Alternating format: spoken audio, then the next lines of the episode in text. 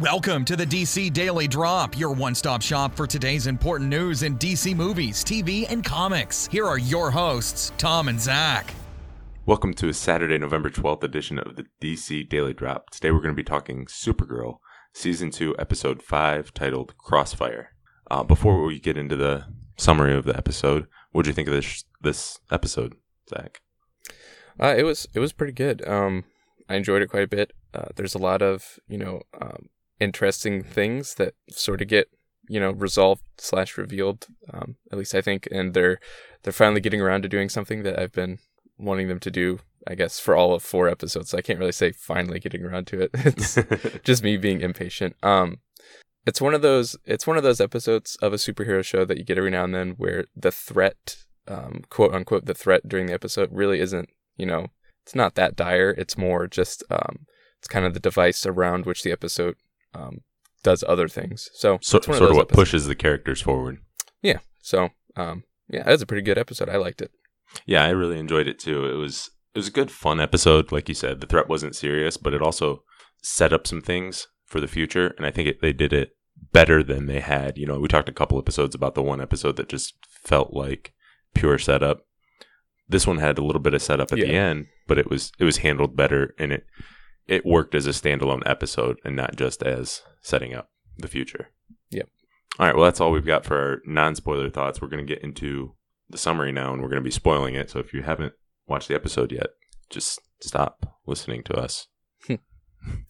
All right. Now that we're good. So it starts out with Kara getting Mon-El his secret identity. So he's Mike Matthews now, and she's helping him get dressed and finding him his dorky glasses so that people can't recognize him. Yeah, I think she just dresses him in Wynn's clothes, basically. Yeah. So she gets him a job as an intern at CatCo, which it's just kind of funny that she just basically can get anybody any sort of job they want there. She's just got immense power at CatCo. Yeah, for someone who is just an assistant. Yep. But she it helps that she knows the boss now and James. Yeah. Very well. Yeah.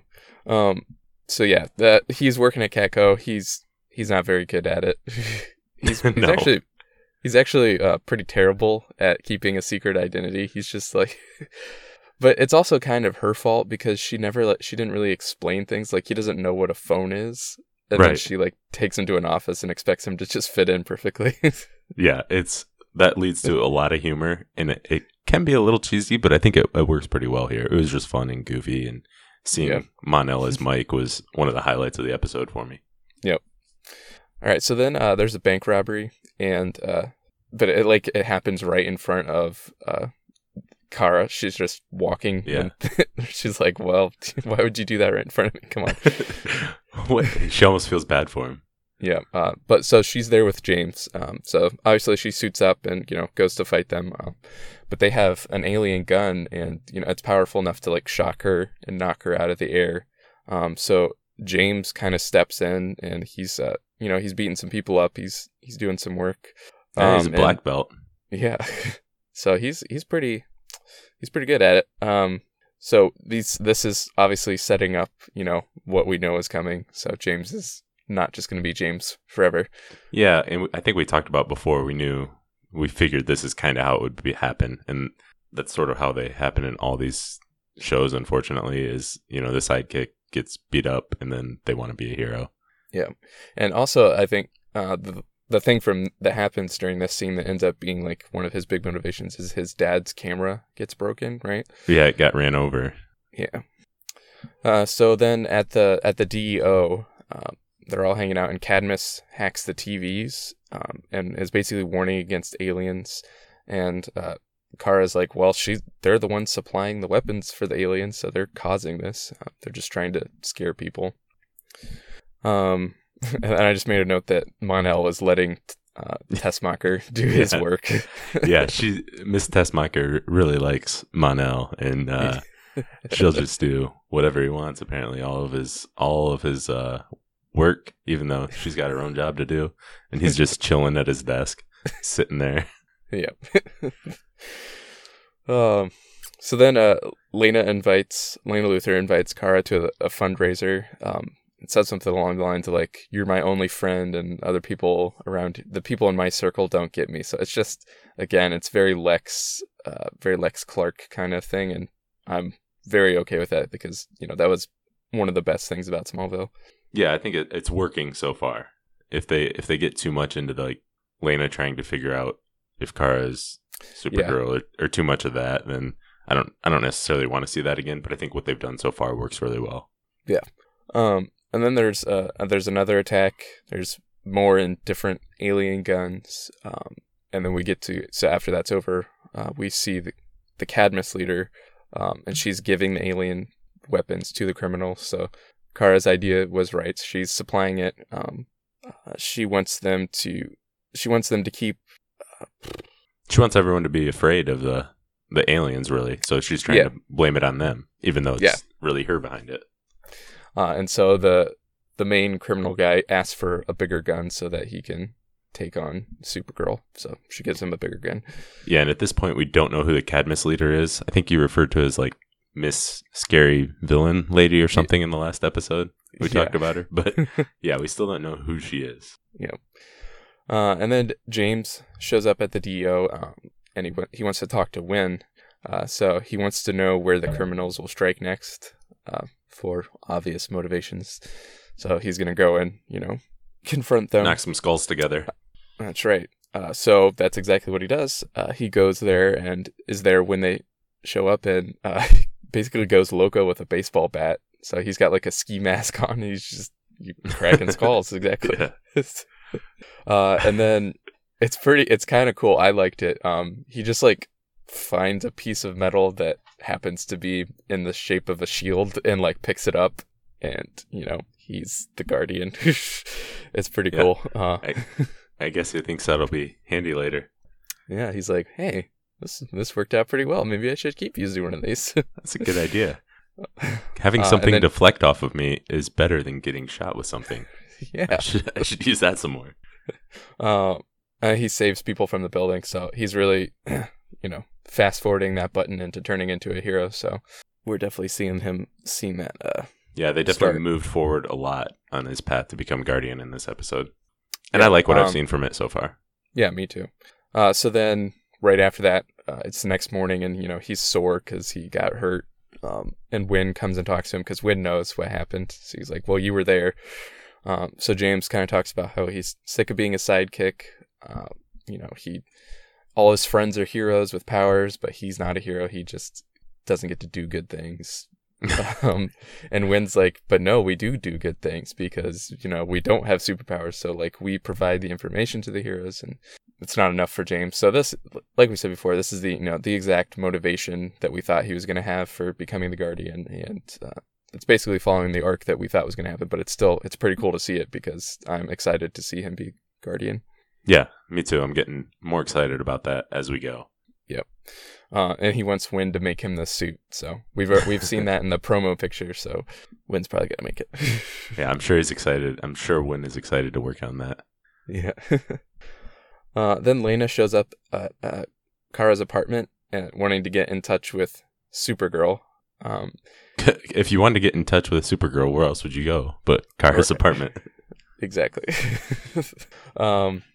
Then the criminal guy shows up, but he's talking to the Cadmus leader, and he wants to take on Lena at the fundraiser. So, he's like, she's rich. I'm going to steal all of her stuff. And basically the scary lady is like, well, you can do whatever you want to do, but I'm not going to help you with that. This was not part of the deal. So then Lena does get in touch with Supergirl. I guess Kara is able to rely on, get a message to her. So somehow, sorry, she sent her a text. So Lena wants Supergirl to protect the fundraiser, and she agrees. So now we have the funny thing where she has to be there as Supergirl and as Kara. Yeah, so. The old super secret identity thing. Yeah, it's just tough. So we're at the fundraiser and we get to see like she's running around, changing her outfit back and forth. And then the criminals show up and found out that Lena actually did this all as a trap. So she and Winn are under a table working on some techno gizmo that destroys all the weapons, just like vaporizes all the weapons somehow. Yeah, I thought that was a pretty cool move for Lena to not like want. I mean, she wanted Supergirl there for protection, but because she wanted them to come, not because she was hoping they didn't come. Exactly. Yeah. Then so the people with the alien weapons get arrested, and they're like, Maggie, the detective, has them like going into a truck, and the scary lady's voice just comes into their heads and kills them. That was pretty intense. Kind of crazy.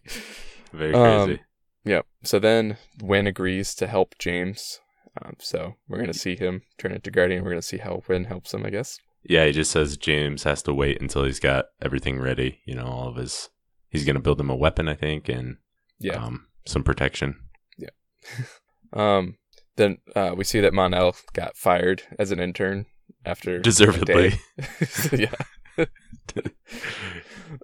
So Kara gives him a little speech about how, you know, she was just trying to force what she wanted on him, and so we're going to let him pick his own job and his own path forward. So yeah, that was based off a conversation with Alex that you know, when she first moved there, she needed to Kara needed to develop her own identity rather than just try to be whatever Alex wanted her to be. So Kara used that when she talked to Mon-El. Yeah. And then the ending, we see Lena and Kara talking. Kara's talking with Lena, and then scary lady walks in and is talking to Lena, and she's like, "Hi, Mom." And so now we know who is in charge of Cadmus, Lillian Luthor, the Luthor's mom. So this is, I don't know about you, but I was super excited about it. Like this. I think this is a great move. It's very Smallville, I think, to have the kid and the parent is a weird, crazy, bad person. So I'm really interested to see how they roll this out and what stories they have with it. Yeah, I guess we probably shouldn't have been surprised by this, but I was that, you know. Yeah. But yeah, I'm excited to see where they go with it. One of the things I like when you've got 20-some episodes a year of these DC TV shows is that we get to see characters who never even really get their chance anywhere else. Yeah. So we don't see much from the Luthor's mom in movies or even in comics that much. So it's great that they get to introduce and sort of develop a character that we really wouldn't get to see much otherwise. And it gives them an opportunity to do something cool and unique with them. Yeah. Then other thing from the episode that we didn't really cover when I was going through the summary is that Maggie broke up with her girlfriend that she had in the last episode, and so Alex is like afraid to admit that she likes her, afraid to admit that she's gay, and like so that is like that's strung throughout the whole episode. But kind of at the end, she basically says to Maggie, like, you know, you were right. I was upset before that you were telling me that I'm probably gay, but I think you're right, and then just walks away. So right, and she wasn't ready to admit it, but she sort of essentially admitted it to Maggie without saying it. Right, and so I thought that was something that they were going to resolve in this episode, but I guess they're just going to string it out for maybe another episode. Right. So I think they're handling that well, and the way they're doing it, it's not like it doesn't feel forced in there. Yeah, definitely not. So it sort of fits with the flow. And it's actually cool to get to see Alex outside of the DEO for once. Like season one, we almost only saw her in the DEO, except sometimes at Kara's apartment. So it's nice to get her to see, you know, just to see her doing something else. Yeah. Yeah, so overall, I think this was a really good episode. I'm excited to see where they go, you know, with Cadmus, with James becoming a superhero, and with everything else that they have going on as it leads up to the crossover. Yep. Yeah, that's the main thing for me coming out of this episode is just the things that they set up. I'm pretty happy with the choices they made. The Guardian thing was pretty obvious. Like that was how they were going to do it, how they're going to set it up. But setting up the Luthor's mom as the leader of Cadmus, that was pretty cool, and I was not expecting that. So I'm like you, I'm excited to see what they do with this story. Yeah, and it's cool. You know, they've set up a Luthor as a villain, but Lena but not Lex, and Lena can still be friends with Kara potentially. Yep. So I think it was a pretty smart setup. All right, well, that's all we've got for today. Thanks for listening. We'll be back again tomorrow. Thanks for listening, and make sure to check out DC Daily Drop on Twitter, Facebook, and DCDailyDrop.com. Drop by tomorrow for more DC news.